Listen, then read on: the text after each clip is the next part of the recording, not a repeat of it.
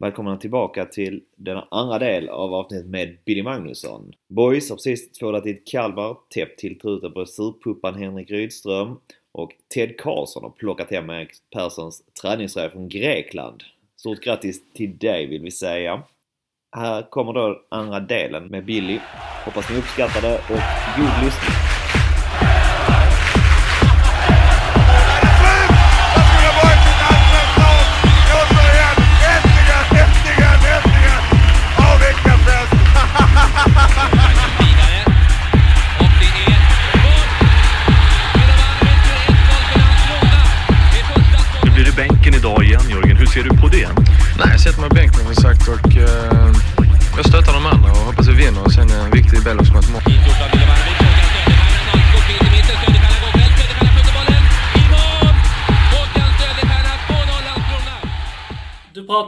Att klubbarna och styrelsen tagit många viktiga kliv eh, framåt. Ser du några kliv eh, som krävs fortfarande att göra? Vad ser du i, i framtiden? Här? Ni har till exempel ingen sportchef. Nej. Eh, är det någonting man ska ha? Ni plockade in Celedon eh, här för ett och ett halvt år sedan vad det kan vara. Ja, han kom ju faktiskt sam- till och med före mig. Och- Ja, och han har ju alltså utåt sett på något sätt blivit lite grann av en röst för, för Boys och för Landskrona på ett väldigt positivt sätt upplever jag. Han är, han är bra på att sätta fingret på vad, vad man... Han är en duktig kommunikatör. Eh, och liksom blivit en bra, eh, utan att ens på något sätt eh, reflektera över hans insatser på planen, vad det kan påverka, så tycker jag att han har gjort bra ifrån sig bara genom att kommunicera för Boys. Eh, så där är ett så. Men vad ser man, i, vad ser man längre fram här? Nej men alltså, du är inne på det. Ett, att man bygger vidare på akademin och där är ju Tobbe, som du säger, en viktig, har den viktigaste rollen just nu. Och, bygger en organisation och tar, det, tar steg hela tiden. Det, det måste vi fortsätta göra. Det, det är nummer ett för en klubb som Boys. Och egentligen alla klubbar, men för Boys är extra viktigt. Sen, sen är det lite grann du var inne på en sportchef. Ja, i den bästa av världar så skulle vi haft en sportchef. Det underlättat för, för mig och Max framförallt som, som sitter i mångt och mycket. Och sen har vi Stålarna nära från styrelsen och så vidare som, som hjälper oss med, med de bitarna. Och hittills tar vi hjälp av Michel och även Tobbe när det ibland kommer vissa kontraktsförhandlingar. Även om det är mer på slutet. I i början var det mest jag och Max som satt med det då. Eh, men jag tycker inte det är prio ett. Jag sa heller igen, fortsätt med akademisatsningen. Jag tycker det här vi gjort nu, nu tog vi in en Max Lundmark var med i början och sen så slutade han och sen så gick vi utan en klubbchef i nästan ett år. Nu kom Michel in och kan driva de bitarna. För att, och därigenom också, vi har satt en hel del på kommunikationen till media med Melker och, och, och, och Hallberg va, som jag tycker är jättebra. För att, du är inne på det, du sa Seleden som en bra kommunikatör, jag håller med. Men det är också, jag tycker vi har tagit steg på de här kommunikativt helt och hållet. Och syns man så finns man. Och så, de bitarna är också viktiga att man liksom tänker. Så att akademi och fortsätta utveckla klubben som stort. Det leder ju sen förhoppningsvis till att, att vi fortsätter kunna ta upp spelare som utvecklas bra. Vi kanske blir ännu bättre på akademisidan så att vi kanske kan till och med få upp fler Ondrejkas eller Kevin och så vidare och kunna sen kanske till och med sälja vidare om inte de stannar och ta oss till nästa steg och så vidare. Bygga och få, med hjälp av bra klubbchefer, bra medialt, alltså kommunikation, att man blir mer intressant för sponsorer. Så får man där när man har, när man är redo och har pengar. Jag tror, lite som att se till att ha pengarna först. Då kanske vi ska prata, ska vi in en sportchef för att vi ska bli ännu bättre och då kanske vi ja, sätta högre kravbild på vår scoutingverksamhet och så vidare. Eh, Men, men jag tror det är viktigt att börja i rätt ordning och fortsätta bibehålla det. eh, Som vi säger nu med akademi och så vidare. När vi känner liksom att vi har möjligheter, då kan vi bygga vidare helt och hållet. Men jag tror det är jätteviktigt. Sen är ju, tittar man sportsligt sett på oss. Så nu har vi, och sitter ju och hyllar den här gruppen, men det förtjänar de faktiskt. Alltså, det är advokater, det är bilmekaniker, det är sätter av persienner och de snickare som har Alltså, alla har en sysselsättning. Många studerar också och rätt tunga utbildningar, kvinnliga ekonomer och så vidare. Och, och ändå orkar de lägga ner all den tid på att träna kväll och sen nu kommer det bli en hel långa resor. Det kommer bli övernattningar och de ska diskutera med sin arbetsgivare. Jag måste vara ledig på måndag och så vidare. Det är klart att det går. Men vill vi kunna ta nästa steg så måste det också vara något vi måste sikta på. Att om inte fullt ut så kanske kunna ha den budgeten och den möjligheten att, att avlöna så pass mycket att i alla fall att de kan gå ner ännu mer arbetstider. Och, eller till och med att man kan kanske erbjuda vissa att, eh, med kravbilden att de ska träna mer. För det, det handlar inte bara om att öka siffror och lönekuvert. Det handlar också om att vi har en organisation som kan se till så vi aktiverar dem och utvecklar dem. Det Annars är det helt ointressant. Men det är lite det jag vill komma till. Alltså, ta rätt steg i taget. Men vi ska inte slå oss till ro nu och tänka att men det här är jättefint. Alla jobbar och vi tränar kvällar och, och vi har ingen sportchef och så vidare. Nej, vi måste vilja komma dit hen. Men vi ska inte gå dit än förrän vi har en ekonomisk situation som gör att vi är trygga med det. Och att vi också vet att om det blir snett någon gång så ska vi kunna överleva det utan att det blir kaos. Hur ser egentligen verkligheten ut för superettan-klubbar? Hur många är som, eh, hur många är som boys och hur många är som... Om vi bara antar att HIF har eh, 20 stycken helavlönade fotbollsspelare i sin trupp. Hur, var, var ligger verkligheten i, i superettan? Skulle tro så här, jag får nästan räkna.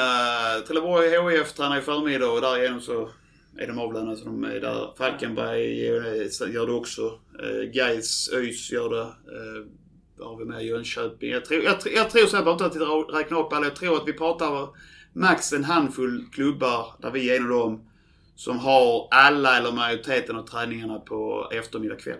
Okej. Eh, det är, så, så, är nu, så är verkligheten liksom. Sen är inte allting, men du kan ju du kan ha en lön, du kan jobba på eftermiddag också om du tränar förmiddag. Men det blir alltid svårare att kombinera och jag tror att då måste du ha kanske huvudinkomsten genom din fotboll. Inte genom ditt arbete. då utgår man ju liksom ifrån fotbollen. Och Ja, på något precis. sätt så måste de här Precis. snickarna, de utgår ju från sitt arbete. Så är sen det. Och andra blir liksom- Sätter ni era träningar utifrån deras eh, förutsättningar Ja, ja, istället för tvärtom. Precis. Men jag tänker för att eh, det här med du, att bygga klubben tänker jag kommunikativt och så. Det finns ju mediafolk som ska göra en hel del av det och så. så ehm, men jag, jag tänker på det här, det är kanske är en fråga för eh, Tobias mer egentligen. Men att ha, att ha en eh, god akademi där man plockar fram spelare. Så jag antar att egentligen varenda superettan-klubb vill ha det på det sättet. Någonstans. Vad, är liksom, vad behöver ni ta för kliv för att bli ännu? För jag tänker det känns som att det börjar bli, bli ändring. Det känns som ett par år där, man inte riktigt... Där fanns ingen styrning kanske på det heller. Liksom. Det finns en annan styrning sen Tobias kom in och så också. Men för att bli ännu bättre liksom, vad säger det? Pratar vi ekonomin? Akademin tänker jag då. Ja, så du nämnde som en Ja, grej. ja att men det är absolut. Jag, jag är med på det. Och givetvis ska du få de absolut bästa svaren så är det ju Tobbe. Det är viktigt att Ja. säga. Som, som, men utifrån erfarenhet och jobbat där själv också. Mm. Så kan jag väl säga att vi måste ha en, om vi börjar med ett resultatmål. Eh, som egentligen är lite ointressant men ändå inte om vi pratar om hela lagen. Så måste vi upp på högsta nivå. Just nu så är vi på andra nivån på, på, på våra akademilag. Eh, alltså 17 och 19 då pratar jag. Det, det måste vara en tydlig kravbild om vi pratar resultat. Sen är det just det här med att vi, och där måste jag ge Tobbe, och jag vet att han sliter hårt med det och det är lite det jag var inne på tidigare. Ibland så undrar jag och, hur många tränare, oavsett ålder, som verkligen har en ambition med sin tränarkarriär kontra att det är rätt gott att vara i, i läge. Sen har jag all respekt för att alla har inte en målsättning att bli, men jag tror ibland när man lyssnar på vissa så pratar de som att nej men jag, min ambition är att bli, jo men då kanske du får, du pratade om hundår innan, då kanske du får ta de här. Och då kan man väl säga också att då är det klart att, att ju, mer, ju bättre förutsättningar vi kan ge våra ledare, ju kanske högre kravbild kan vi ha på dem också. Alltså, eh, men det är också så att jag hoppas att vi kan fortsätta utveckla till en bra instruktörer. För det är nyckeln till att, eh, att, eh, att man kan utveckla en, en, en akademi också. Och då säger jag inte, jag tycker många av de som är i akademin är instruktörer är fantastiska utifrån, att utifrån sina för, alltså utifrån att de springer och jobbar fullt ut och hela tiden och så vidare. Jag tänker det var en grej som du nämnde redan Mm. tidigare här också när vi satt med just utbildning. Mm. Att även Mm. att du var noga med att även det är viktigt liksom. Mm. Så goda, goda personer som, som hjälper det så att man blir, blir, en st- blir större akademi som kanske är mer attraktiv så man kan få in folk också från närområden som inte väljer HF eller Malmö. Liksom. Det är klart det är en del för att få fram bra spelare men även att ha folk som kan hjälpa spelare då att... eh, Mm. Nej men bra, bra, du är inne på det. Bra, bra instruktörer och bra kvalitet på vår match och träningsmiljö i akademin. Men också att de ser att i Landskrona Boys så finns det en röd tråd med akademi till A. De menar inte att "Ah, vi spelar exakt likadant. Det tycker jag vi ska göra ganska likt för det är så jag tycker man ska utveckla spelare också. Eh, Och, och, och Max givetvis och så vidare. Och det, det gör vi också. Men det är inte det som är det viktiga. Men att de säger att om jag gör det bra här så finns faktiskt vägen till A. Vi tittar alltid först vad som finns i vår akademi innan vi börjar titta i fullt ut. Alltså vi måste alltid konkurrens, konkurrensutsätta våra befintliga spelare med vad som finns i, i, i U19. Och sen får vi utvärdera, okej, räcker han? eller han är bättre, ja, då är det inget snack. Då ska vi göra så. Alltså då ska vi sitta och visa här. Det är på det, så, nej, men då ska vi byta. Då måste vi, ja, precis, då måste vi flytta upp en killen får vi se vad vi gör med A-kille.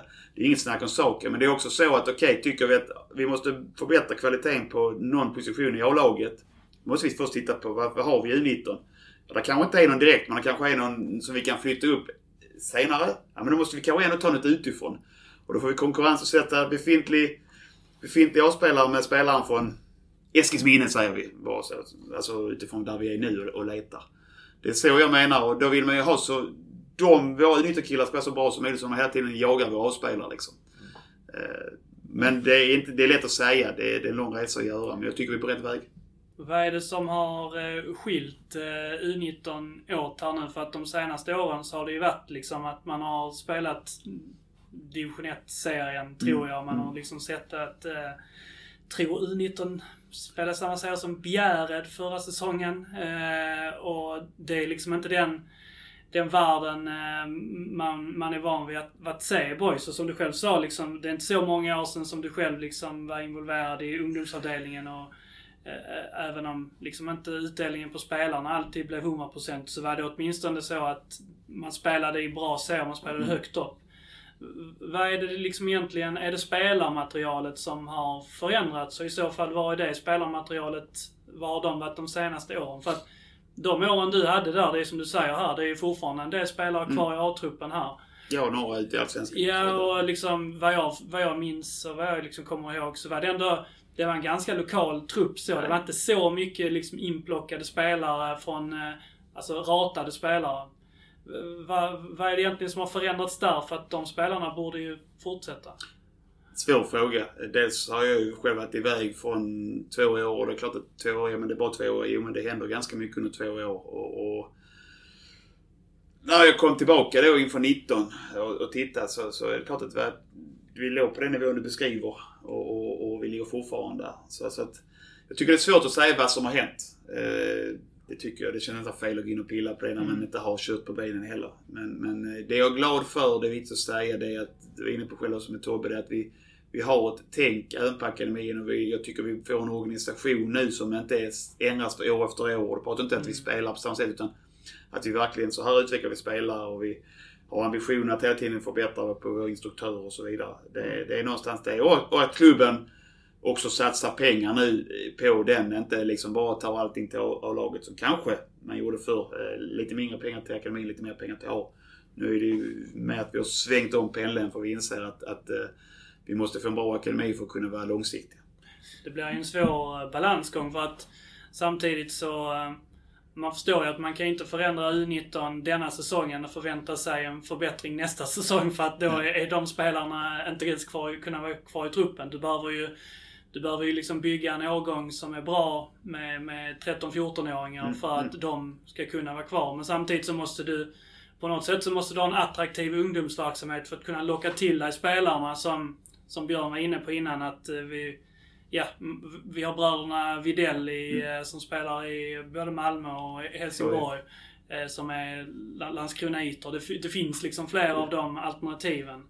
Ehm, Jag vet, där finns ett uttryck, jag kommer börja skratta, men det finns ett uttryck som en NFL-tränare brukar säga. You have to win today so you can win tomorrow. Det vill säga att du måste, vara fram, du måste ha lite framgång just nu. Även om du siktar att den riktiga framgången ska komma längre fram så måste du fortfarande ha ett, liksom en ungdomsverksamhet. Till exempel ett U19 som egentligen inte spelar mot Bjärred. För att kunna locka till dig en 14-åring.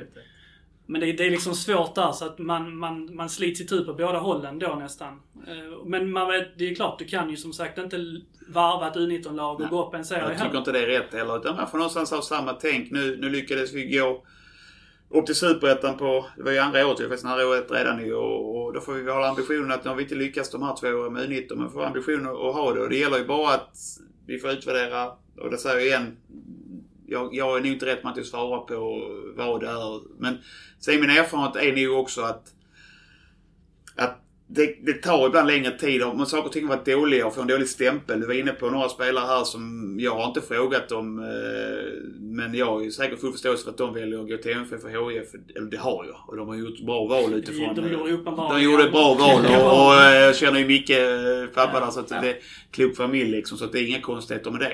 Men vi ska ju helst undvika, utan de, precis som att vi ska börja titta på våra elitspelare först när vi konkurrenssätter våra avspelare. Så ska vi förhoppningsvis liksom andra titta på, på, på oss som att, ja men boys, det där, där, där kan vi liksom, där tittar de så. Det är en bra miljö för mig och, och så ska vi ha bra instruktörer. Och givetvis också få till spela på högsta nivån för att då skapar vi den här matchmiljön som är viktig också. Hur... ehm, jag tänker, för du som man har lagt om struktur innan, kanske man har plockat in till, till A-lag liksom. Nu så satsas det då pengar. Man, man lägger pengar på, på akademin så att säga. Någonstans. Så du är inne på det att man ska, när valet står mellan att fylla upp en plats i A-truppen så bör man hela tiden då kolla på akademin. Vad finns där och jämföra med vad kan man eventuellt plocka in. Jag, kan- jag kan tänka mig som så att ibland kanske nu verkar du och Max vara lite med på den här linjen också. Det är så ni vill att det ska funka liksom. Men ehm, det finns ju en värld där det, liksom, där det finns kanske krav uppifrån. Ja, men vi ska plocka upp spelare för det är så vi ska bygga klubben. Men att man som tränare säger att okej, men ska vi lyckas här detta året nu så behöver vi kanske detta. Hur, hur går det till liksom där i Boys just nu? Vilka är det som, vem tar liksom slutgiltiga beslutet på, på hur man gör så att säga? Ja men alltså vi har ju en, eh, vi har en fotbollsgrupp. Mm. Med, med mig och Max Stålhammar, Michel nu som klubbchef. eh, Amir givetvis som är med oss också. Mig och Max pratar bara med Max. Amir är med nu också fullt ut. Eh, Och sen är det Soledon och Rickard Persson som är damtränare som också varit med under den här resan som är en stor supporter. Och var väl med på det också till att börja med. Stämmer. Ja, ja. och sen, eh, sen har vi Linkan. Som är väl Mr Boys får vi säga. Han eh, kan ju akademisidan utan och innan och även varit med för så många bra spelare. Så det är väl vi då som, som, som sitter och diskuterar de här besluten. Och, och det är viktigt också att säga att nu har vi ju haft turen att under de här åren ändå kunna lyfta upp en hel del. Alltså det börjar med år ett egentligen. Kevin fanns ju redan i truppen men var väl egentligen nästan glömd kändes det som. Eh, Emil hade väl gjort någon match i, i, i mot Varberg men var väl mer kändes som att det kändes sådär in och sen hände inte mycket mer. Och, och, och Luke hade varit uppe och kört någonting också men vi kunde redan där flytta upp och, och Farm kunde vi flytta upp och så vidare. X antal spelare i år ett och så hittade vi Ondrejka i, i U16. Och sen har vi då kunnat gjort det år två nu med, med Pauli, Hampus målvakten, Melker. Man glömmer bort att de kom, men de kom i, på sommar, eller innan serien började egentligen. Men det, det hände ju inte i januari, Nej, just december. det. Så det har ändå varit en process i att vi har kunnat flytta upp. Men det är, det är ju inte så heller att man varje år måste flytta upp tre spelare. För det är lite grann om man vänder på det. Du ska inte bara prata lagresultat, men, men om du inte gör bra resultat i U19 så måste du också utvärdera att... Aha, varför inte det? Så det tror jag är viktigt som U19-spelare som man tänker till att det är viktigt att utvecklas som lag, eller som, som individ. Men är du, lite grann som vi pratar om killar, är individet bra så blir kollektivet bra också. Och då brukar resultaten bli bra också. Och då är det också klart att då, då, då är det större chans att A-tränaren vill flytta upp dig. Men det är ingen än idag som har kommit till, till mig och Max och sagt att ni måste flytta upp två spelare. Eh, sen har vi diskussioner och vi frågar och lyssnar jättemycket på akademin och Linkan försöker se så mycket som möjligt och så vidare. Och ibland tycker vi olika. Men, men då brukar vi säga att då får vi fundera och titta lite mer så får vi återkomma. Så vi liksom tar beslutet sist. Men det, det är inte så att vi måste. Men vi har valt att flytta upp. Vi tycker att de vi har flyttat upp än så länge är väldigt, väldigt bra. Eller intressanta spelare i alla fall. Har ni några spelare som är uppe och tränar nu som hade kunnat liksom vara den här spelaren som, eh, som det kommuniceras om eh, om sex månader och nu lyfts upp? Har ni några spelare som är på någorlunda regelbunden basis uppe i, och hjälper till på träningarna? Än så länge är vi, vi är en rätt stor trupp. Eller inte stor trupp, för det behöver man när man ska spela i Superettan, när man ska spela U21 och, och så vidare. Och kuppen nu också. Så, så att, men vi är ju faktiskt 25, 22 plus 3 fullt ut. Sen är ju Fille skadad och, och så vidare. Någon till nu som varit ute från en timme. Så egentligen, det handlar liksom grann också, vi kan inte ha 30 man på träningarna. Eh, det, vi måste liksom ha lite kvalitet på det också. Den som vi har ett kontrakt med som är uppe och kör, nu har varit skadad, är Alec Brandt, 04 mittback som gjorde en, eh, ett kort fint inhopp mot mot Motala. Va? Nu har han varit lite skadad, men han har varit uppe och kört någon gång. Vi hade ju Camille nu i match mot eh, Torn. Eh, 03 ytterforward som har varit uppe och kört någonting och fick hoppa in i 25 minuter också. Så att vi har ingen idag som kör regelbundet med oss fullt. Alec, nu har han varit skadad, men Alec har ju ett avtal och han har vi, känner vi att där, där finns en, han kommer vara uppe och köra med oss. Eh, en hel del när han är frisk och så. Inte fullt ut men, men en hel del. Men kommer tillhöra U19. Sen är det ingen annan idag och jag känner inte jag vill sitta och peka ut men redan nu som jag sagt Camilla har varit uppe och kört, fick ett inhopp och så vidare. Så att saker och ting kan gå fort eh, om du gör rätt saker. Det, vis, det visar inte minst Andrekas sagan liksom som gick väldigt fort. Så, så att, eh, men jag hoppas att eh, de ska vara så pass bra att... Och de, de kommer ju också, jag menar det, säsongen lång, spela U21 också. Så du kommer få chansen. Om du gör bra saker i U19 kommer du få visa upp dig i den miljön också. Då kommer vi ha ambitionen att spela så många bänkspelare som möjligt i U21. Eh, för de behöver den matchmiljön också om man inte kan starta. Sen får man ta hänsyn till belastning och allt det andra också mm. givetvis. Men, men, eh, men, eh, det kommer vara möjlighet som bra U19-spelare också att spela där. Jag tänker vi har eh, hamnat i ganska mycket nästan hur man ska ta nästa steg på boys här. Man har precis gått upp till Superettan. Man är redan där som supporter någonstans. Hopp. Jag hoppas Det finns inget annat. Nej, precis. Ehm, jag tänker vi måste nog stanna till lite. Vi har touchat på liksom laget. Du har beskrivit vad du ser som liksom styrkan och det som ni redan letade efter från början. Ehm, vi nämnde innan, eller du berättade om, om Svestan får gå någonstans 2015, att det var behandlades på ett visst sätt och sen så benämnde vi också det att sen är det ju 2016 så blir det, det är din tur mm. att någonstans behandlas på ett, på ett märkligt sätt. Um, tänker du, um, visst är det så att du får liksom, du har blivit erbjuden, blivit lovad egentligen att fortsätta men sen så över en natt så är plötsligt får du reda på att man plockar in Håkan Svensson och Jonas Tern mm. istället. Mm. Nej men det, ja. Jag tänker så här, vi behöver inte gå in på precis vad som hände eller liksom exakt så men du lämnar ju sen för, för HBK då. Mm, mm. Uh, jag lämnar för ingenting. Ja, för ingenting. Precis. Men du är, du är i Halmstad i två år. Ja, dels ja. som är det U17 och sen som assisterande. Ja. Um, för att sen ändå... Jag tänker någonstans där, man, man kan ju, när man har blivit behandlad på det viset och du har redan innan dess varit, mm. som du berättar här, rätt så trött på hur, på hur andra personer kunde behandlas i klubben någonstans. Nej, både personer men även hur vi, hanter, hur vi jobbar i klubben. Ja. Jag är trött på liksom att det inte finns någon långsiktighet och det känns ingen tydlighet kring vad vi vill och hur vi ska jobba och så. Och sen att man då kanske kulminerar i att man, den som står mig närmst, i detta fallet min chef kan man säga, som jag jobbar nära med. Och jag menar, man är alltid ett team. Precis som på plan så är man ett team. Så tycker man inte samma alltid. Men man, man är ett team. Annars måste man säga att det går inte. Och den processen där som vi var inne på, festen innan och så vidare. Det, det var klart att det, och i mitt fall, det är inga konstigheter. Det var, så enkelt var det. Jag menar, jag och Agin funkar jättebra. Och det fanns inga konstigheter där. Och vi var ju helt överens skulle bygga vidare. Och därför, så när mitt kontrakt gick ut, jag jobbade på halvtid på fotbollsgymnasiet och tänkte jag fortsätta med det. Så, så ville jag bara veta. För att annars fick jag se liksom, ska jag, ska jag titta på något annat och så vidare. Men nej, vi skulle bara fortsätta. Eh, väldigt tydligt. Och det gick så långt egentligen att jag hade ju träffar med Micke Hjälte. Mer än honom, men Micke som var då kanske sportchef, styrelsens och eh, jag hade ju även ett kontraktsförslag. Jag fick ju ett kontrakt. Alltså det var inget konstigt. Så att för min del så handlade det om att vi, när vi inte gick upp.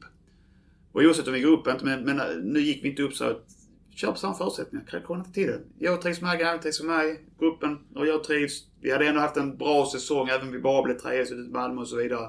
Det kändes som att vi var någonting på spåren och vi hade tagit steg år efter år. Från en extremt tuff start för 15 så blev det ändå inte bra, men vi överlevde. Det blev femma, sexa och vi var ändå nafsa lite. Det blev liksom inte sist så vi låg ett tag. Ingen, total, helheten var inte jättebra, men det blev ändå ett bättre slut än början.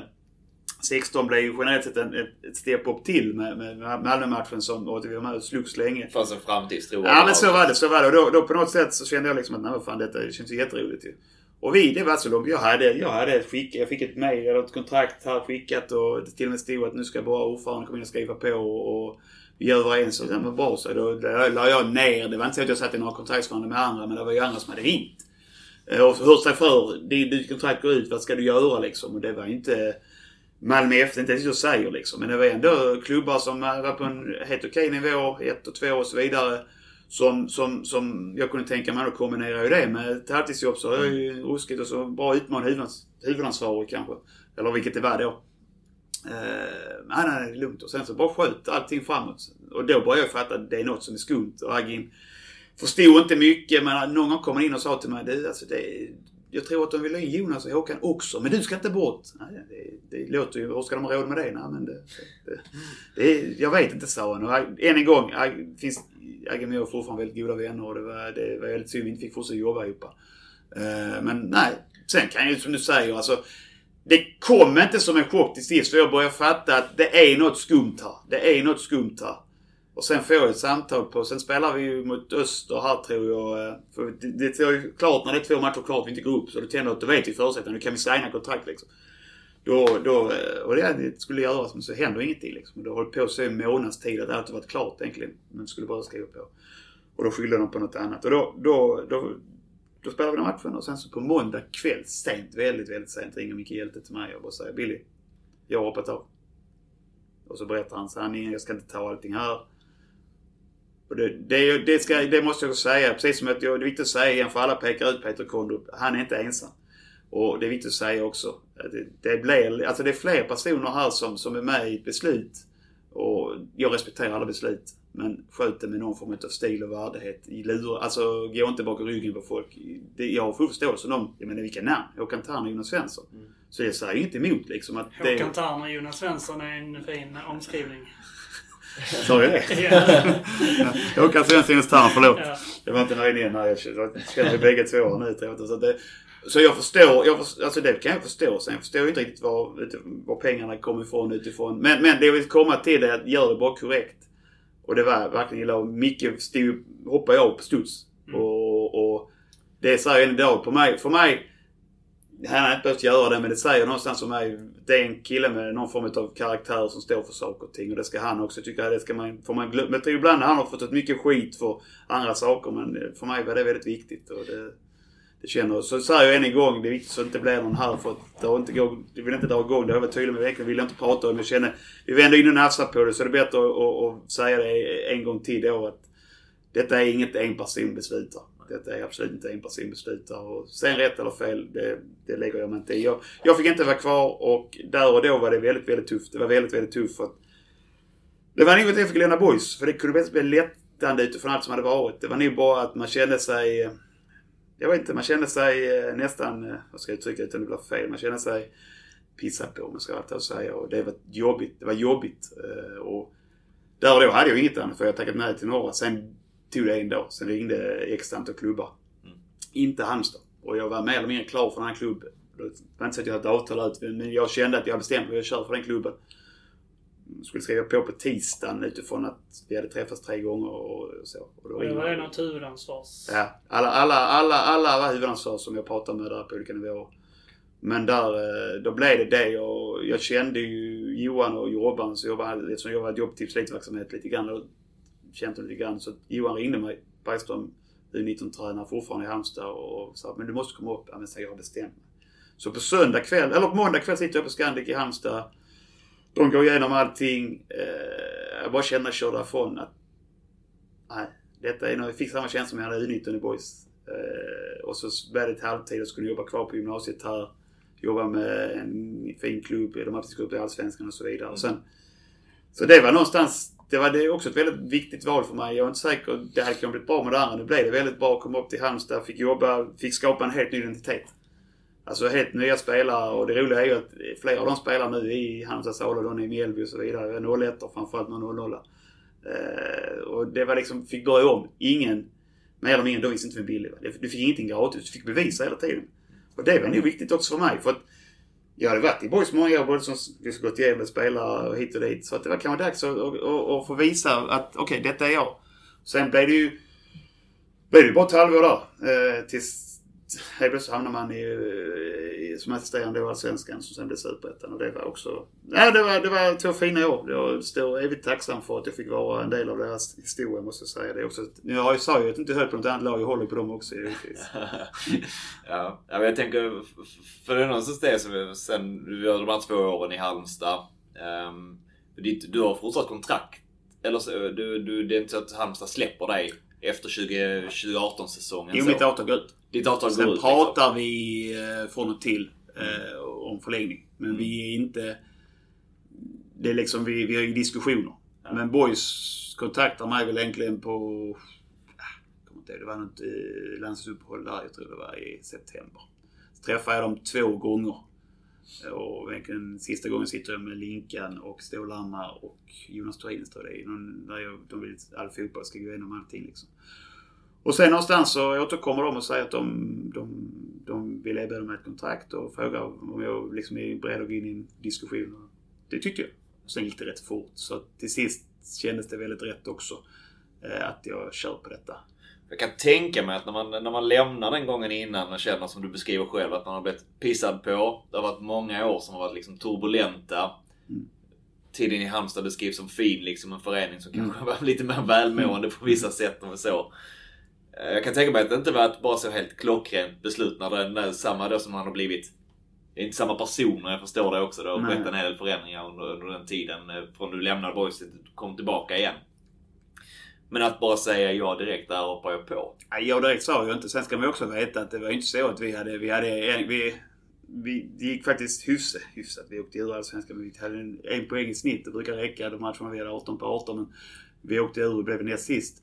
Sen var det ju så att frågade Halmstadborna så var de rätt besvikna att vi inte gick upp eh, året efter. Så det var ju inte så att det bara var den här Billy verkar vara världens... Eh, det fanns många som ifrågasatte det också. Och jag hade inget, jag hade inget eh, kontraktförslag på bordet. Men vi satt och pratade och, och jag, min känsla var nog att det fanns ett intresse i någon form.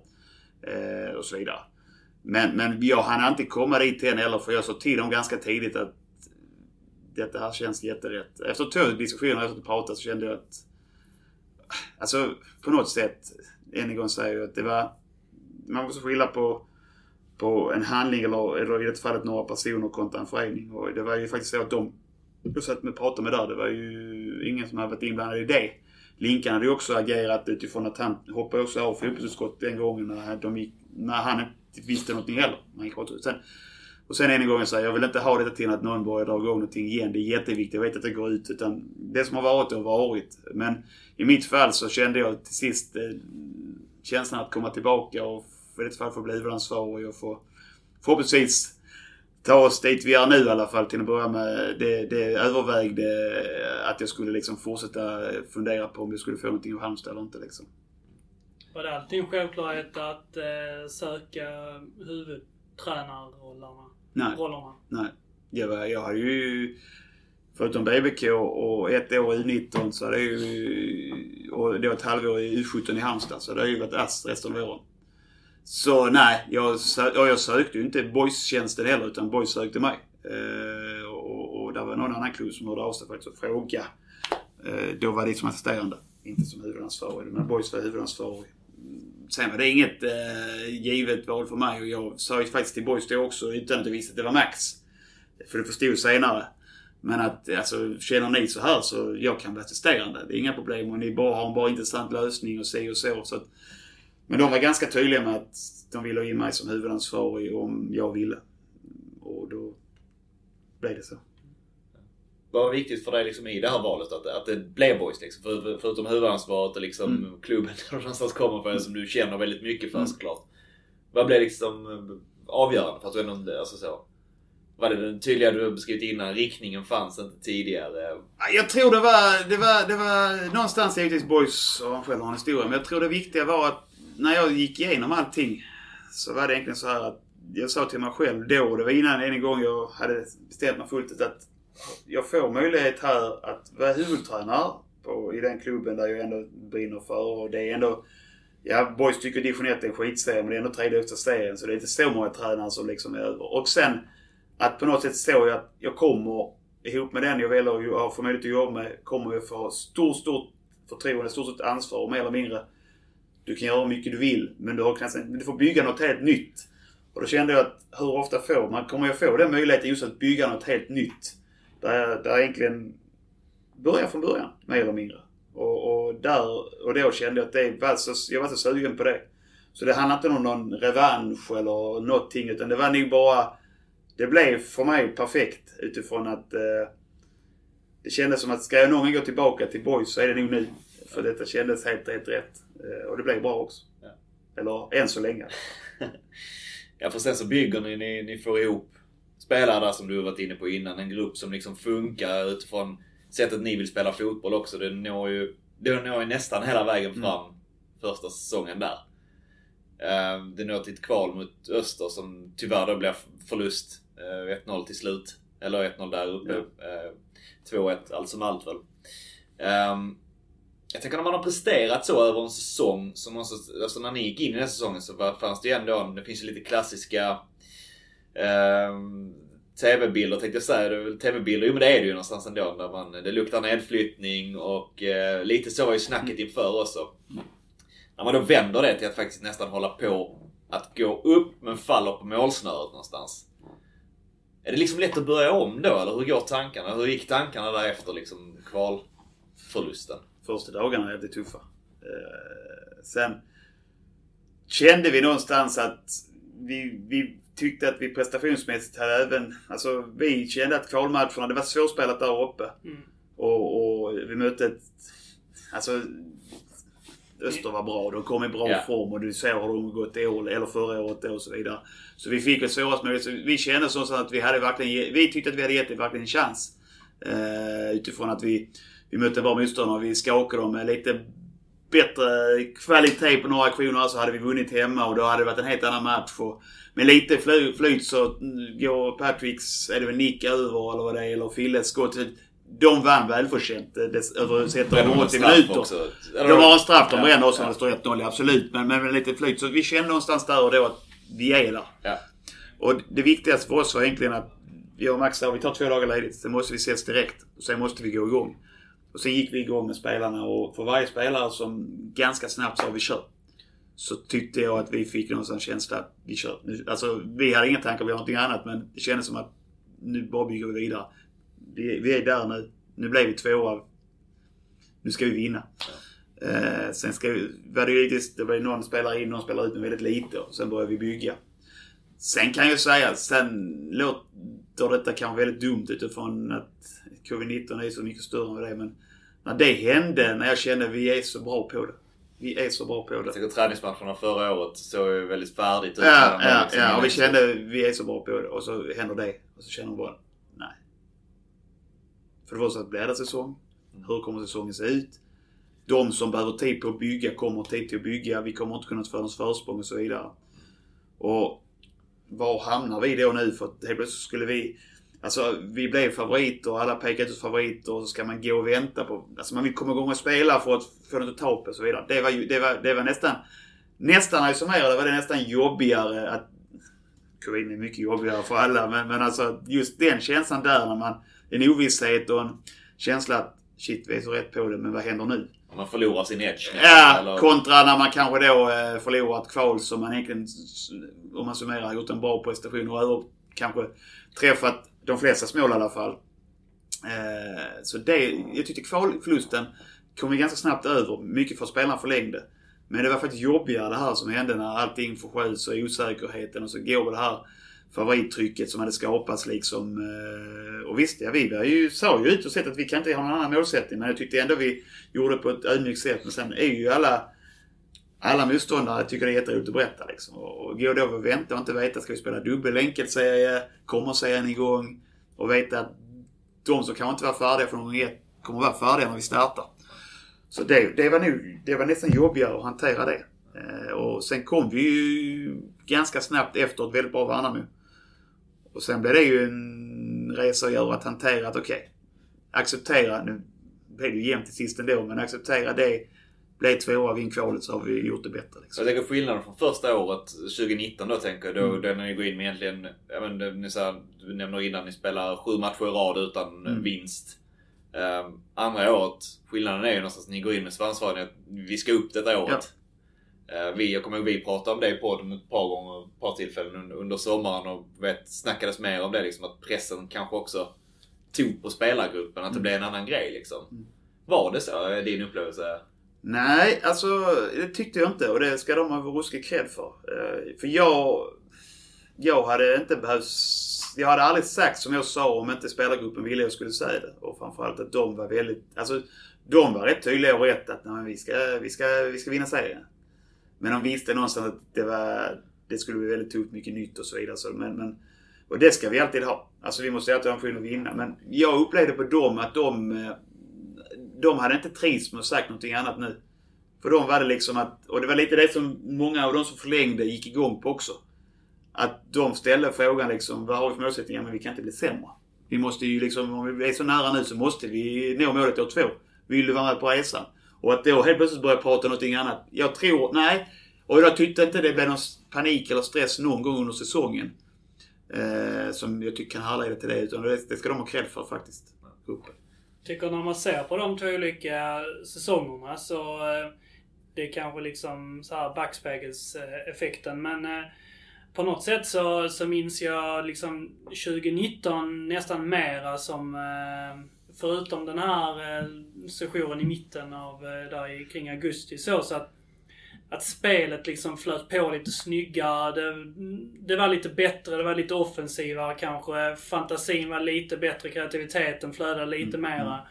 Det var lite låstare förra säsongen. Nästan lite defensivare, lite mer liksom kontroll. Kanske lite mera fokus på att... Eh, ja, men på att kontrollera matchen. Lite grann kändes det som. Eh, var det, var det någonting som ni faktiskt pratade om? Alltså att ändra någonting från säsong till säsong? Eller var det... Hade ni exakt samma liksom, ehm, uppgifter till spelarna och eh, instruktioner? Ja, det är alltså principerna och, och, och tänket var detsamma. Sen tror jag att eh, lagen hanterar oss lite annorlunda också. Kontra år ett. Då kanske de står en chans att ja, men det, kolla det är kaos i boysen, de trillar ur och vi går ut, vi ska köra över, vi ska slakta dem och så vidare liksom. Och, och kanske bjöd på ytor som de inte, som de hade förberett sig mycket mer på att inte bjuda på nu, nu alltså eh, 2020 då. Och därigenom så vi försökte hela tiden Okej, okay, gör de så, då måste vi göra så och jobba med det hela tiden. Men vi sa också vi får inte tappa vår balans. Så du kan tänka mig att det upple- kunde upplevas ibland som vi, det blir lite långsamma matcher, lite mer kontrollerade, säkert tråkiga att titta på. Man, sen tror jag i och för sig att det hade varit publik som varit roligare ändå för att det, det ger så mycket. Men det var också för att hade vi gått i fällan över att nej, men vi måste skicka fram en spelare till. Vi kanske går från att balansera med 4 till 3 istället och så vidare. Så tror jag att vi hade blivit mycket mer straffade på omställningar än vad vi blev. Det är inte många matcher, även om många tränare pratar om att de går upp sin ytterback. Ja, det gör vi. Men räknar många spelare vi står oftast på rätt sida så, och hur många omställningsmål vi släpper in, de är inte så många. Eh, men hade vi börjat liksom tumma på de grejerna med defensiva balansen så tror jag att vi hade blivit straffade. Så vi, vi försökte utveckla, acceptera att vi kommer troligtvis ha ett mer statiskt spel som motståndaren i mångt och mycket eh, hanterar oss lite olika. Men vi får inte tumma på liksom på, på vår balans, vårt restförsvar och så vidare. Så det var egentligen det enda vi, vi, vi jag och Max resonerade på. Sen skrek vi inte ut spelare men vi var väldigt tydliga med att vissa spelare liksom, eh, du går, du står här på den sidan, du går inte brett där, du ska vara central för det ska vara centrerat först. Alltså, fast de, men det var bara in. Jo men går du iväg och sen sticker de och så vidare. Och det, Värnamo hemma blev straffade där. Och det är faktiskt för att eh, då hade vi inte varit lika tydliga för då hade ändå runnit på. Vi fick 1-1 mot Oskarshamn och sen vann vi mot, mot Eskil. Även det blev 1-0 så hade vi bra kontroll och tyckte vi skapade en del. Och vi, vi, ja, jättefin andra mot Skövde där vi kom upp och kom, gjorde okej okay, men släppte in två skitmål liksom. Och där och då kan man säga det var en tankeställare för oss. För att eh, där tappade vi vårt, vårt restförsvar och de låg och spelade på det också. Och vi gick i fällan. Det som hände mot Lund var något helt annat. Det var något helt annat. Det var att vi inte respekterar hur de pressar oss utifrån vad vi skulle göra. Och till dumma beslut, hade, fick ett, en konstig straff mot oss och sen fick panik. Så för att eh, prata fotbollsnördtarm mm. då. Det, det som hamnar fel i Värnamo-matchen, är det det man... Eh, den eh, pus, och så, omtyckta termen, ert shape var fel när ni tappade boll helt enkelt. Liksom. Ja, ja, ja. Vi, vi, vi tappade precis shape eller restförsvar som vi brukar prata om. Vi tappade och, vi, och de var skickliga på att utnyttja det. Väldigt skickliga på att utnyttja det. De hade några riktigt bra omställningsspelare. Så det är klart att det var det laget som kanske var bäst på att utnyttja det också. Men vi menar på inte se ut. Och så tittar vi på det och sen efter det så var vi inte kliniska men vi var väldigt kontrollerade. Sen gör alla lag dåliga prestationer. Men där kunde man härleda till att vi låg fel i, som du säger, shape och dressförsvar. Mot Lund kunde man härleda det här poängtappet till att vi tappade huvudet. Vi tappade huvudet verkligen och det vet vi om. Det är givetvis vi tränare som måste också vara tydliga liksom grabbar. Vi måste signalera tidigare sluta. Och det handlar inte om att vi spelar in till, jag vet många hänger också på Summar. Det, det är inte Summars fel. Det är att den bollen ska inte vara där och framförallt är det att andra spelare inte står där de ska vara. Mm. Vilket gör att vi hamnar helt snett i allting. Sen kanske han ändå ska ta ett annat beslut. Men vi ser inte det som huvud och det är samma sak mot Värnamo. Vi tror att jag vill inte sitta här och säga, men jag tror att andra hänger ut andra spelare i mångt och mycket. Och det är för att man inte heller vet hur vi ska stå, så det har jag all respekt för. Men, men, men vi såg problemet var på ett annat ställe, för det var där vi tappade vår balans liksom. Sen har vi utöver det, efter det, tyckte jag vi var relativt jämna i prestationer och bibehöll det här fokuset. Vi hade ju någon dipp mot Kviding borta som bara var allmänt dålig. Först, alltså, det var bara en dålig prestation. Vi kunde ju spelat i tre dagar och gjort mål ändå. Uh, nej men vi var brindåliga. Så var det. Och det, vi, det var vi också. För det var vi som hade gett dem instruktionerna. Så det var vi tränare för brindåliga också. Det är en, eh, bara lite... Kviding var bra, så inte de tycker att hänga upp sig. En liten så tanke jag bara hade så. Det behöver inte gå in så djupt på Mm. det men eh, ni plockade in eh, OP och eh, rap eh, på sommaren där. Glömmer ingen då va? Nej. Nej. Var det liksom, var det viktigt för er där att ni fick in två gubbar till? Var det någonting ni sa så nu, nu har vi möjligheten här, vi måste plocka in här? Eller var det bara så, oj här, här var en gubbe och här var en gubbe? Eller? Ja, lite så var det. Vi hade, eftersom vi inte hade några ekonomiska förutsättningar så kände vi att vi, det var inte mycket att göra. Eh, sen hade vi lite, alltså man kan säga Johan Rapp, om vi börjar där. Det var mer utifrån att vi kände inte behov att plocka in en mittback utifrån nuläget. Men vi inser också att Patrick, var har vi han nästa år? Ja. Filles avtal gick ut, var har vi han detta året? Nu vet vi vad vi har men, men det visste vi inte då. Samtidigt så fick jag ett, ett, ett, ett snack med, med agenten där och, som jag har bra relation med. Och tittade lite på Johan och det fanns intresse. U19-serien skulle inte gå igång fullt ut som det var. Så att, och han var sista senior, eller junior. Hade väl mer eller mindre fått besked, om inte fullt ut så väldigt tydligt att det är nog inte det vi satsar på. Det är jättetufft i MFF liksom. Och då kände vi att vi tar och tittar. Eh, men vi var väldigt tydliga där att du får nog se första halvåret som ett kom till seniorvärlden. Eh, vi har redan tre extremt bra mittbackar för den nivån. Eh, sen är det speciellt då så det är väldigt mycket matcher. Det kommer bli skador. Men du kommer få vänner där vid seniorfotbollen. Men så med de värdena så valde Johan att komma hit och skriva två och ett halvt år för han kände, ja men jag köper det. Kloka föräldrar och kloka rådgivare säkert också som, som var med och drev det och så vidare. Så för han var det det. Sen blev det ju ganska mycket matcher nu år ett. Mycket som högerback eftersom vi... Fille, han, han, han ju knappt kom hit innan Fille gick sönder så spelade inte han med. Ja, det är ju viktigt, alltså just som du säger, de minuterna någon måste ju göra dem. Han gjorde ju dem Han gjorde dem liksom, bra. för att Utifrån- hoppa in Nej, på det ja, ja. premisserna. Det är precis eftersom vi, vi, vi, var- varje poäng blev viktig för att ta den här kvalplatsen och till och med jaga Värnamo som vi gjorde ett bra stund ändå till sist. I OPs fall så, så har jag koll på OP som jag har jobbat med han i ett och ett halvt år kanske. Han var inte U17. Han hade kommit till HBK när jag kom likaså, men han kom till U19. Så, så vi träffades bara på tåget någon gång i början när vi åkte. Men, men sen blev han uppflyttad hyfsat snabbt när jag blev A-tränare. Eh, Och det var inte jag som sa att nu ska han upp, utan men, nej, han var bra. Eh, Han var och- väl en otroligt stor ta talang. Ja, det var, han I kom ju upp. Han hade ju en tuff Mycket skada. landskamper och Han så hade också. typ 15 Ja. eh, Ja. landskamper eller vad det var. Precis, precis. Han kom ju upp där då och, och så jag visste att jag fick. En oerhört karaktär och en bollskicklig spelare som kom lite och än en gång Halmstad har jätteframgång detta året. Eh, tuff, tuff konkurrens vi kan tävla mot som inomhutfältare i, i 4-4-2. de är bara två mittfältare som han kanske är hans första position. Men där är jag också glad eh, att, eh, att, att ett spelare ibland tittar sig omkring. Nu är jag ju uppe från Veberöd ursprungligen. Och titta sig runt omkring att okej, jag kanske måste tänka till här. Jag har ett år kvar med Halmstad sen men jag känner som att jag kommer ha väldigt svårt för att spela. Och det, är det tog inte på en vecka. Han kämpade på länge där ju. Men... Och jag hade haft några diskussioner innan med, med framförallt hans agent. Om det. Och då, då, då, då bestämmer han sig egentligen för att nej, Landskrona kan passa mig. De spelar så så som jag vill. Där kan jag säga mig två roller liksom. Och jag kände också med tanke på att att Linus hade haft en bra vår men började dippa lite grann. Eh, och sen kom en skada på köpet. Robin hade haft en tuff, fick en skitsäsong helt enkelt. Det var, började med det ena med det tredje och sen blev det bara fel. Eh, så vi, vi liksom, vi, hade, vi, vi saknade lite Kevin.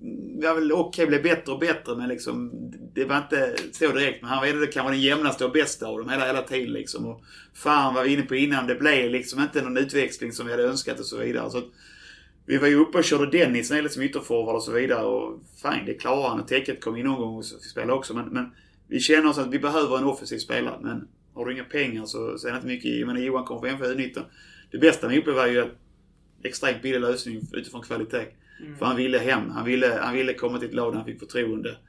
Eh, sen är det, var det för mig det var den största frågan hur långt ner i den mentala biten var han. Jag visste vad det, eller jag vet vad det, visste vad det fanns för kvalitet utifrån den nivå vi var på. Att han kunde spela på två positioner men alla som vet, som har gått i och spelat extremt lite matcher och kanske har fått motgång motgång.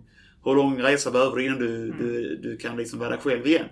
Men det gick ganska fort. Det så, han var det så fort när vi spelade men även...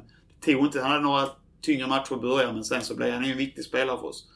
Eh, Så det blev mer tillfälligheter och, och kanske att vi har ett, fått ett hyfsat rykte och att eh, har väl ett okej kontaktnät. Eh, både jag och Max som gjorde att vi kunde göra det men det var ju också extremt billiga lösningar. Känns som att eh, på, eh, på många sätt så, så trillade många saker rätt där under eh, sensommaren. Liksom med Mm. de här två varvningarna som studsade ner i knät. Och eh, sen även som du var inne på att under liksom kvalet då att när ni mötte Öster eh, 2019 så eh, det var ju bara att dra en nitlott. Alltså Mm. så.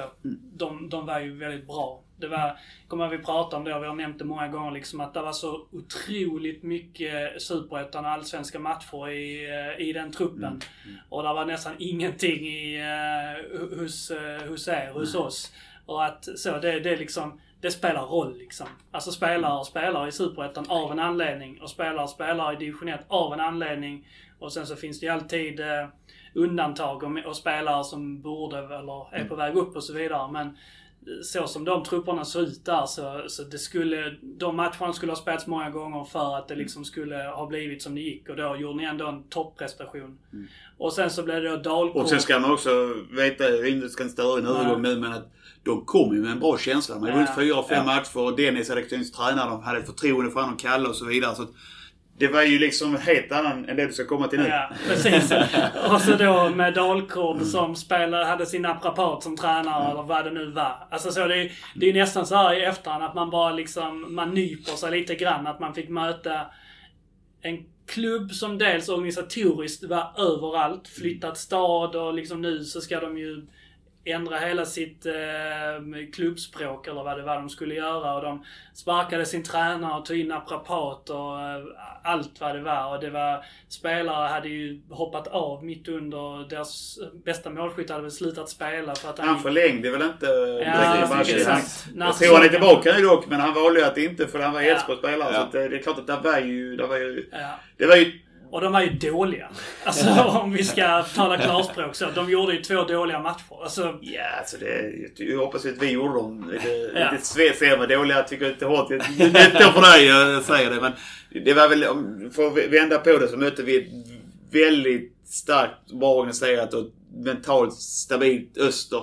Medan vi mötte kanske ett Dalkurd som du var inne på, spreta lite mer. Och, och det, var ju, det blev ju bra för oss. Eh, utifrån att vi, det, vi kom med lite, lite sargad trupp kanske. Och, och då var det kanske ännu viktigare att vi kanske mötte ett lag som var, också var sargade fast kanske på ett annat sätt. För hur... eh, Jag tänker att du, du är inne på det liksom. Förutsättningarna på så sätt är bättre. Det, det var bättre 2020 när ni går in i kvalet. Jag har ju läst sen efteråt också. Jag läste någon från, jag tror det var i Landskrona Direkt. Ni, ni någonstans berättade då att hade man torskat det här kvalet, det hade inte varit lika lätt att gå vidare till 2021 någonstans. Men hur går man in i det? För jag menar, ni, då har ni en kvalförlust från året innan.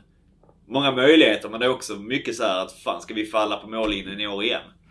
Ja, vi, jättesvårt och det är ju lätt nu i efterhand blir det ju bra så då kan man ju säga att detta var jätteklokt gjort. Men vi, vi, vi tog ett beslut, jag och Max här inne, att vi, eh, vi måste någonstans gå in med en svansföring att det finns inget, alltså det, vi ska inte prata om någonting. Vi vet om att det hade varit riktigt tufft för oss om vi inte hade klarat det. Frågan är hur mentalt jag och Max hade mått. Ja. Eh, Jag vet inte och jag är glad att jag slapp känna efter. Men, men vi sa väl någonstans, nu går vi in och bara liksom sänder signalen att det vi ska bara prata om att vi ska klara detta. Det är ingenting här som gäller. Vi, vi är trygga med detta här och vi kör. Vi börjar med, tror det var, vi hade ju Motala här, sen hade vi en träningsvecka. Sen tror jag, om det var på fredagen där innan vi skulle vara lediga, de skulle få ledigt där lördag och söndag, så, så satte vi upp en film med, med, med, med klipp från Östermatchen. Okej. Eh, De här, ja, ni kan stå där med, liksom, nej men liksom grabbar. Nej, och så- efter matchen mot Öster då? Ja, det avslutar med det. Men vi okej, börjar okej. med hemmamatchen, här Time for Heroes och, Ja, okej, och stödet vi, eh, spikern eldar på och 4 Ja. och 5 liksom och, och allt det innebär och vi visade glädjen när vi gjorde mål och, och Westerberg, Andy har väl någon ruff där som han är fantastisk i och någon till och, och så vidare liksom. Och sen så, så kom vi till matchen då och sen så sist då liksom, okej okay, grabbar. Det gick åt helvete men kolla där och så visade vi liksom upp efter matchen när hela sektionen står kvar och hyllar liksom. Och sa att Alltså, de kommer inte vara med, eller ni eller så här kommer inte vara med. Men grabbar, vi ska träffa dem efter, alltså mer eller mindre, det, vi gör det, nu gör vi det. Och, och därifrån sen, nu tycker vi att det var jätteviktigt, det kan inte betyda ett skit för spelarna. Men vi känner någonstans, då sa vi också nu, nu, nu börjar det. Nu, från och med nu, vinna, vinna, vinna. Kör! Varenda grej på träningen. Finns det ingenting vad som har varit, finns det ingenting som ska komma. Vinn allt.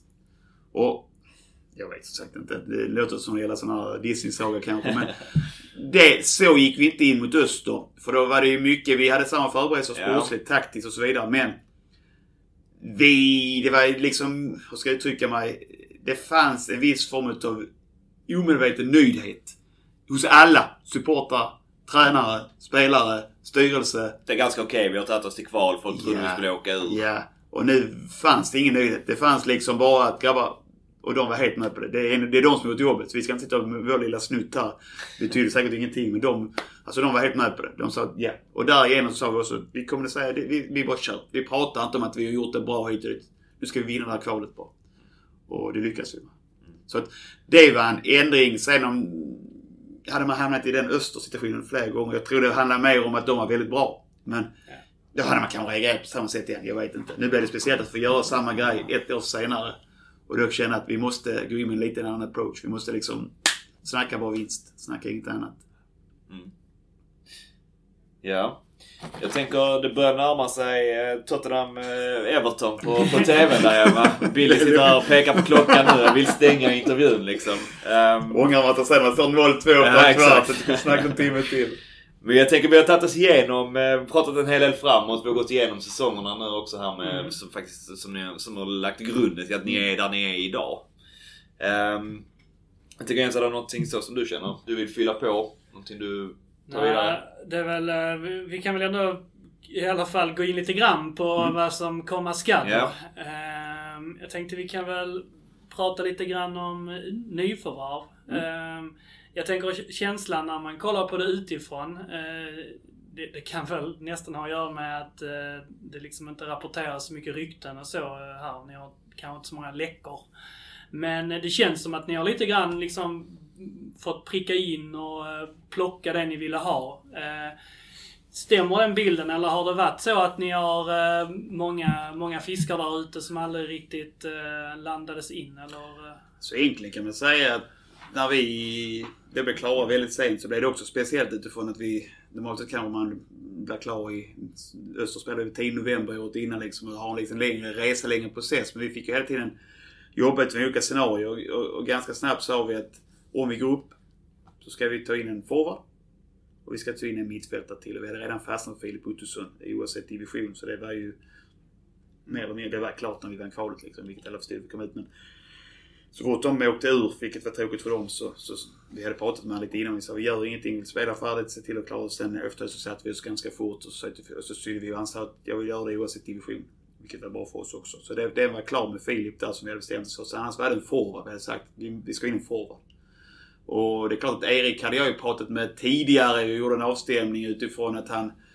Hade han varit fullt frisk när jag ringde honom så hade jag nog eh, försökt eh, försökt ta hit honom men då när jag ringde honom så var han fortfarande upp. Alltså han var i träning men inte fullt. Eh, så jag, jag, jag avbröt den. Eh, han pratade med ja, Jag sa till honom faktiskt att det var mitt utgångspunkt från början att jag ville ha hit dig. För Robin blev skadad och Linus var skadad. Han skadade sig mot Rosengård. Ja. Men eh, jag ändrade approach. För jag kände, jag vill inte sätta någon griller i huvudet på grabben heller. Utifrån att han kom från en korsband och han var inte i full fotbollsträning då när jag ringde honom. Så jag tror i andra meningen så kände jag att vi gör om det till att uh, Sen vet jag så till att ja, tanken från början var jag skulle, hade du varit fullt frisk så hade jag i alla fall frågat kan, finns det någon lösning här liksom. Uh, men då kände jag att hade han hoppat på det då och inte varit fullt frisk så hade han troligtvis stressat på någonting som kanske kan lett till att inte den här mm. knät hade varit så starkt som, som, som det är nu och har fått hela den resan. Så att, Därför så eh, kan nog tolkas Erik sak ett konstigt samtal. Det var mer som att det var två polare som ringde tror jag. Men, eh, ibland får man finna sig snabbt. Jag kände att, eh, att det var en liten resa att göra och det hade också varit en kravbild. Och jag tror inte att han hade varit i full matchform innan både Robin och Linus var tillbaka. Det hade bara känts konstigt liksom. Så att, så att, men i Eriks fall då som sagt, det fanns redan kontakt tagen och, och, eh, Och han var också första valet på anfallare, eller? Ja, det kan man väl säga utifrån att vi, vi, vi tittar ju vad vi har ekonomisk möjlighet att göra och vi vill gärna, inget krav, men vi vill gärna liksom bibehålla den här lokala och Eftersom vi är noggranna med personligheten så är det klart det, det, det är tryggare att ta en spelare som du har, någon av oss har jobbat med tidigare och som i det fallet har relation till klubben också. För att då vet vi alla vad vi får. Så att han var högt på listan. Han var högst. Det var han absolut. Mm. Utifrån, eh, utifrån de vi trodde vi skulle han vi träffa andra. Mm. Men Erik eh, var för första val och det blev bra. Vad hände på målvaktssidan där då Mm. egentligen? Ja. Det kan vara första obekväma frågan här Ja, men... eh, vi var väl inne på hände- 2015, 2016 Ja. Eh, vad hände egentligen med, med Filip det- Mårtensson och så då? Ja, det som hände egentligen var ju att eh, vi hade ju... Och när jag säger vi, det är ju så, så som tur var så har vi blivit lite avlastade med att vi har en kontraktsförhandling och sköter inte jag och Max längre när det kommer till ekonomi. Utan vi tar de sportsliga besluten och träffar spelaren och säger att nu kör vi för den liksom. Och sen så lämnar vi över det till, till, till Michel i detta fallet. Och ibland ställer jag. Den gången var det Michel som, som, som får sitta. För att det blir alltid känsligt. Annat framförallt med Mm. befintliga spelare för länge och så. Man ska sitta så ska man samtidigt prestera. Och varje person vill ju ha så mycket som möjligt själv.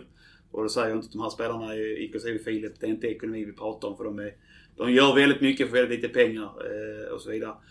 Men vi ville förlänga, vilket jag var tydlig med och Michel sa redan innan vi hade spelat färdigt serien. Liksom, känner att det här känns jättebra. Vi hade förlängt med Caddo, vi hade flyttat upp Hampus Pauli. Vi, oavsett vilket, som det fanns en osäkerhet kring Kaddus korsband, eh, så kände vi att vi vågar inte gå in i oavsett division bara, bara, och då säger jag bara utifrån att det finns en skadebakgrund ute i år med Kaddu. Annars är det en väldigt duktig målvakt, vilket han har visat han har kommit tillbaka året innan. Jättebra. Hampus då kommer fortfarande 02 och är helt oerfaren på den nivån. Så vi var tidigt ute med att vi, vi vill förlänga med Filip. Och, och, och var väl egentligen beredda att, eftersom Filips ambition var att spela i min superettan. Och vi trivdes bra och han trivdes bra. Och än en gång, jättefantastisk kille och väldigt bra målvakt. Men, Grym men, men, men, vad sa du? Grym målvakt. Absolut, absolut. Men, men, men liksom vi sa också att ska, vi, kan vi göra ett kontrakt så går vi inte upp. Vi behöver inte gå ut med något så. så. Liksom. Vi behöver liksom inte svårare än så. Då, då har du fritt att gå någon annanstans liksom. Så har vi det klart. Slipper. Så tiden, vi visste vi skulle spela till Lucia. Eh, och så vidare. Sen därefter så, nu är det ju Michel som till diskussioner men det blev mer en diskussion mellan agent och Michel där det kändes som att den ene ville, ville skjuta det framåt, den andra ville komma till, till, till, till, till skott. Nu känns det som dumt för då kommer agenten ringa mig igen och skälla. Vilket har hänt. Så, så att eh, så enkligen kan vi säga som så. Ja, det som jag har sagt i tidningen och viktigt att säga det är inte ekonomi det handlar om. Det är inte ekonomi det handlar om utan det handlar om att vi för oss var det jätteviktigt att, att oavsett division att säkra upp den här målvakten. Hade vi varit division 1 hade jag inte varit lite stressad. Men det gick upp i Superettan. Och då, alla vet hur det var i Borgs situation när man höll på med Ivo och det var inte Ivo och sen slutade det med Noring och Kadu och, och som kanske inte där och då blev det som var, Boys behövde stabilitet. Så därför är väldigt noga med att det här vill vi, det här vi göra klart. Eh, så att vi, vi bad ju om ett svar då. Redan den första spelaren som vi kontaktade via agenten var ju, det var till och med på vägen hem, vet jag, Michel ringde. Och sa att kom igen nu, nu, är vi uppe. Nu kommer vi till, till, till skott där. Till agenten än en gång. Eh, så sen vet inte jag vad Filip har fått till sig. Så är det, det. Jag lägger mig inte i det för det var fel. Men eh, jag vet vad vi har sagt och, och det var väldigt tydligt. Eh, I alla fall vad jag sa till Michel och vad Michel rapporterade till mig. Och det slutade med att vi på inte fick det svaret utan de bad om ännu mer på, på måndagen där vi hade bett. Och då, då sa jag till Michel att du måste informera dem att nu måste vi börja titta. Vi hade inte pratat med någon målvakt innan dess. Men alla, oavsett målvakter, ytterbackar, mittbackar. Det skickas ju mejl hela tiden. Och så sätter vi upp listor. För vi måste hela tiden plana A, plan B, plan, plan, plan A är ju den vi, men alltså B, C, D och så vidare. Och där hade jag fått tips från Svantes agent. Att han var, eh, kontraktet gick ut och fanns intresse och så vidare. Så där någonstans tittar vi på listan. Vem tar vi? Vi ringer Svante. Han bor, bor nära, gjort en bra säsong. Vi kollar läget. Ja, inga problem. Vi träffar Svante på tisdag. Dagen efter, han kommer direkt på kvällen. Vi sitter och pratar. Vi gör sitter två, tre timmar. Vi går igenom video och allting och så, och så vi förklarar läget att Filip kan redan ha svarat. Svante. Så att det kan vara när, när vi, jag har ett missat samtal från Michel så att nej men jag köper och så vidare bra. Men detta är förutsättningarna. Bestäm dig. Är du först i kvarn så det är de första som får. Sen ringer han på kvällen Svante, eller Svantes agent och frågar mig om några grejer. Så säger jag att så här är det sportsligt. Vi ska ha den konkurrenssituationen. Den måste man gilla eller inte liksom. Vi tränar kvällar och så vidare. Du får ta det med. Sen så ringde Michel lite senare så att han, han vill skriva på. Ja, ja, det är lugnt. Vad fan, du, vi kan... Alla, alla världar rätt liksom. Så han kom ju dagen efter och skrev på. Mm. Så att jag upplever inte att det finns en konstig idé. Det finns säkert en besvikelse. Än en gång, eh, jag har inte suttit här som sist i diskussioner mellan agent och Michel så enkelt är jag fel person. Men jag tycker det är viktigt utifrån min roll, utifrån att jag har suttit och berättat att jag själv blir behandlad i vissa kontraktsförhandlingar. Jag tyckte det inte fanns några konstigheter från vår sida. Väldigt tydligt, väldigt lång process. Det handlar inte om ekonomi, långt ifrån. Och än en gång, i min värld Filip, fantastisk sång. Jättebra människa att göra med. Jag önskar honom all lycka. Eh, jobbar gärna med honom igen om han vill jobba med mig eller med klubben. Det vet inte jag men, men det är bara berömt till honom. Och ibland går saker och ting på ett håll, annat på ett annat håll liksom. Och, och viktigt här också, man ska inte hänga ut, som jag sa innan Peter Conor, man ska inte hänga ut en agent här. Givetvis, på något sätt har det funnits en misskommunikation mellan, i detta fallet kan vara Michel och agent. Hur det går till, jag vet inte. Men det blir så ibland. Det viktiga är bara, tycker jag, att vi fick in Svante och Filip Hanna Varberg. Det blev väl ganska bra då på alla liksom. Så det var vad som hände med målvakten. Så försöker jag vara tydlig och jag säger igen, det finns inga konstigheter, tycker jag, för något av hållen egentligen. Utan det blev som det blev av olika anledningar. Utöver de tre värvningar som du nämnde där så har ni också plockat in Murbeck. Ja, ja. ja. Och det var ju från början var det ju en, en, en, en, en tanke att vi skulle inte göra, ta in en mittback för vi kände att Fille förlängde. Vilas blir bara bättre och bättre för hela tiden och har ju ett avtal till 2022. Och vi såg utvecklingen. Lucka kom från IFK Malmö. Han hade inte hunnit visa upp vad det hade inneburit för honom. Men vi kände att vi vill titta på honom ordentligt. Eh, så han blev skadad när Säter kom hem igen. Johan Rapp såg vi vilka utvecklingar han gjort under hösten. Både i matchen och även träningsmiljö. Jonathan Asp såg vi också att han är en helt okej mittback när vi hade han där. Om vi bara håller oss till dem. Där finns flera alternativ. Vi har haft Måns och så vidare. Men framförallt kan vi Jonathan in. Så att där kände vi att vi väntar. Vi vill se, eh, se liksom hur, hur ut, fortsätter de här unga mittbackarna utvecklas. Så kanske vi fortsätter ibland jobba i Asp ihop med Fille eller Vilas, vem som nu är. Men det var ju utifrån att vi var ju helt övertygade om att Fille skulle vara tillbaka när vi startade om. Eller i alla fall att han skulle vara med. Vi visste att han är i full träning då. Vi vet än idag inte när han är i full träning. Det blir ju bättre och bättre. Men precis som med målvakterna så kände vi det också när vi började tänka att vi vet inte. Vi går in i en superettan-säsong. Vi... Viktor Wistrand har aldrig spelat på superettan. Sen har han alla typ ut och sagt att han ska klara det. Vi har två 01 bakom och vi har en vänsterback, eller högerback om man nu kallar det, som han har bara vikarierat. Och, och det gick bra då men vi, det, vi vet inte om liksom det är något som blir långsiktigt i det hela. Jag tänker det finns väl också en, även om man har bra spelare på andra positioner mm. Som, som kan gå in och göra ett jobb där mm. så blir ju den positionen de kommer från från början blir ju samtidigt då, då sårbar. Ja, så är det alltså, så är det. Och då får du den här negativa ja. spiralen liksom där. Och det, den ville vi undvika helt utifrån att vi, vi är medvetna om att vi kommer aldrig kunna bara köpa en spelare för att kunna ge en ett, ett bud som är, ingen kan tacka nej till. Och då känner vi att vi vill helt enkelt ligga steget före och inte undvika så mycket som möjligt att hamna där, där du är inne på. Mm.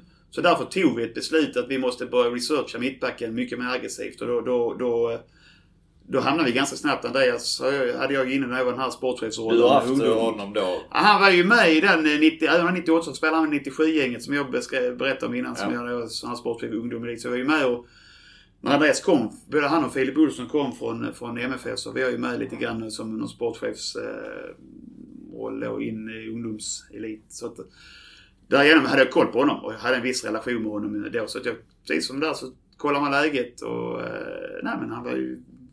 Hade bara ut kontraktet så han kom ner och körde sen. Sen hamnade vi där vi hamnade liksom. Så att eh, det känns ju också bra att vi lyckades landa en spelare som passar in hela profilen så snabbt liksom. Precis som när det, det började bli konstigt, eller konstigt, det började dra ut på tiden med målvakten att vi kunde landa en Svante som vi tycker passar in då istället liksom. Mm.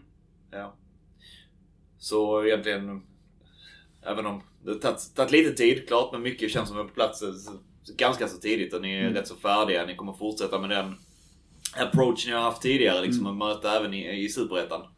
Eh, Så är det någonting ni behöver så skruva på? Så ni blev straffade mot Värnamo som är det bästa laget kanske i, eh, i, i division 1 när ni kom ifrån då. Att fler lag kommer att vara lika, liknande Värnamo tänker jag detta året. Är det någonting ni behöver skruva Jag på vet så? inte. Ja, de får gärna vara det egentligen. För nu gör vi inte det misstaget. Och om de låter oss så mycket boll som, som det krävs om man ska ha ett omställningsspel så tror jag att vi har blivit mycket bättre vet att luckra upp Lägre försvar men även att undvika att gå på omställningar. Så, alltså. så att, eh, där, du får aldrig bli nöjd och känna att nu gick vi upp, nu ska vi göra exakt samma sak. Men principerna och strukturen kommer vara densamma. Sen måste vi göra allting mycket snabbare med boll. Vi måste kunna vara ännu inställda i försvarsspel. För att de, de här motståndarna vi möter nu är en nivå upp. Eh, samtidigt så den här tryggheten som vi varit inne på tidigare, tydligheten, den finns. Vi, vi, har vår, vi har vår gruppdynamik mer eller mindre klar. Det är väldigt få spelare in och de har vi dessutom en relation till många av dem. Och vi har lite grann plockat utifrån vad vi har deras personlighet och även på sportsligt. sätt. någonstans känner jag att det, det är vår styrka nu. Att vi har jobbat med kontinuitet och byggt vidare och killarna vet vad som krävs av dem. Eh, och då, då ska vi inte krångla till det. Men vi måste också vara införstådda med att, jag menar, om vi ska gå till den här Dalkurd-matchen igen. Vi försvarar oss på ett helt annat sätt eh, mot dem, framförallt här hemma, än vi har gjort tidigare. För vi, när vi såg dem spela så insåg vi att vi måste göra lite olika, lite andra positioner på både våra ytterforwards defensivt, men även våra åttor vem var de. Så att, jag ska inte gå in på för mycket för det blir kanske mycket nörderi. Men vi, vi hamnar ju faktiskt ibland i sex och fembackslinjer som är så skrattat motståndare mot oss. Och det, kanske det kommer vi hamna nu. För nu möter vi, då kommer Superettan. Vi kommer långt för att göra det alltid. Det är inte vår ambition. Men behöver vi göra det så kommer vi göra det. Och de här killarna gör det. De fattar. Jag kommer ihåg när vi skulle berätta för Kevin att han så, Det har jag redan fattat, sa han. Ja, jättebra. Nej, jag såg hur de spelar där. Det visar video. Jag inser att jag måste göra det jobbet där defensivt. Och då tänker man, kan en kille som kanske det skrivs mycket om att han, att han har ska hit och dit liksom. Bara, jag fogar mig till det. Det fattar jag också.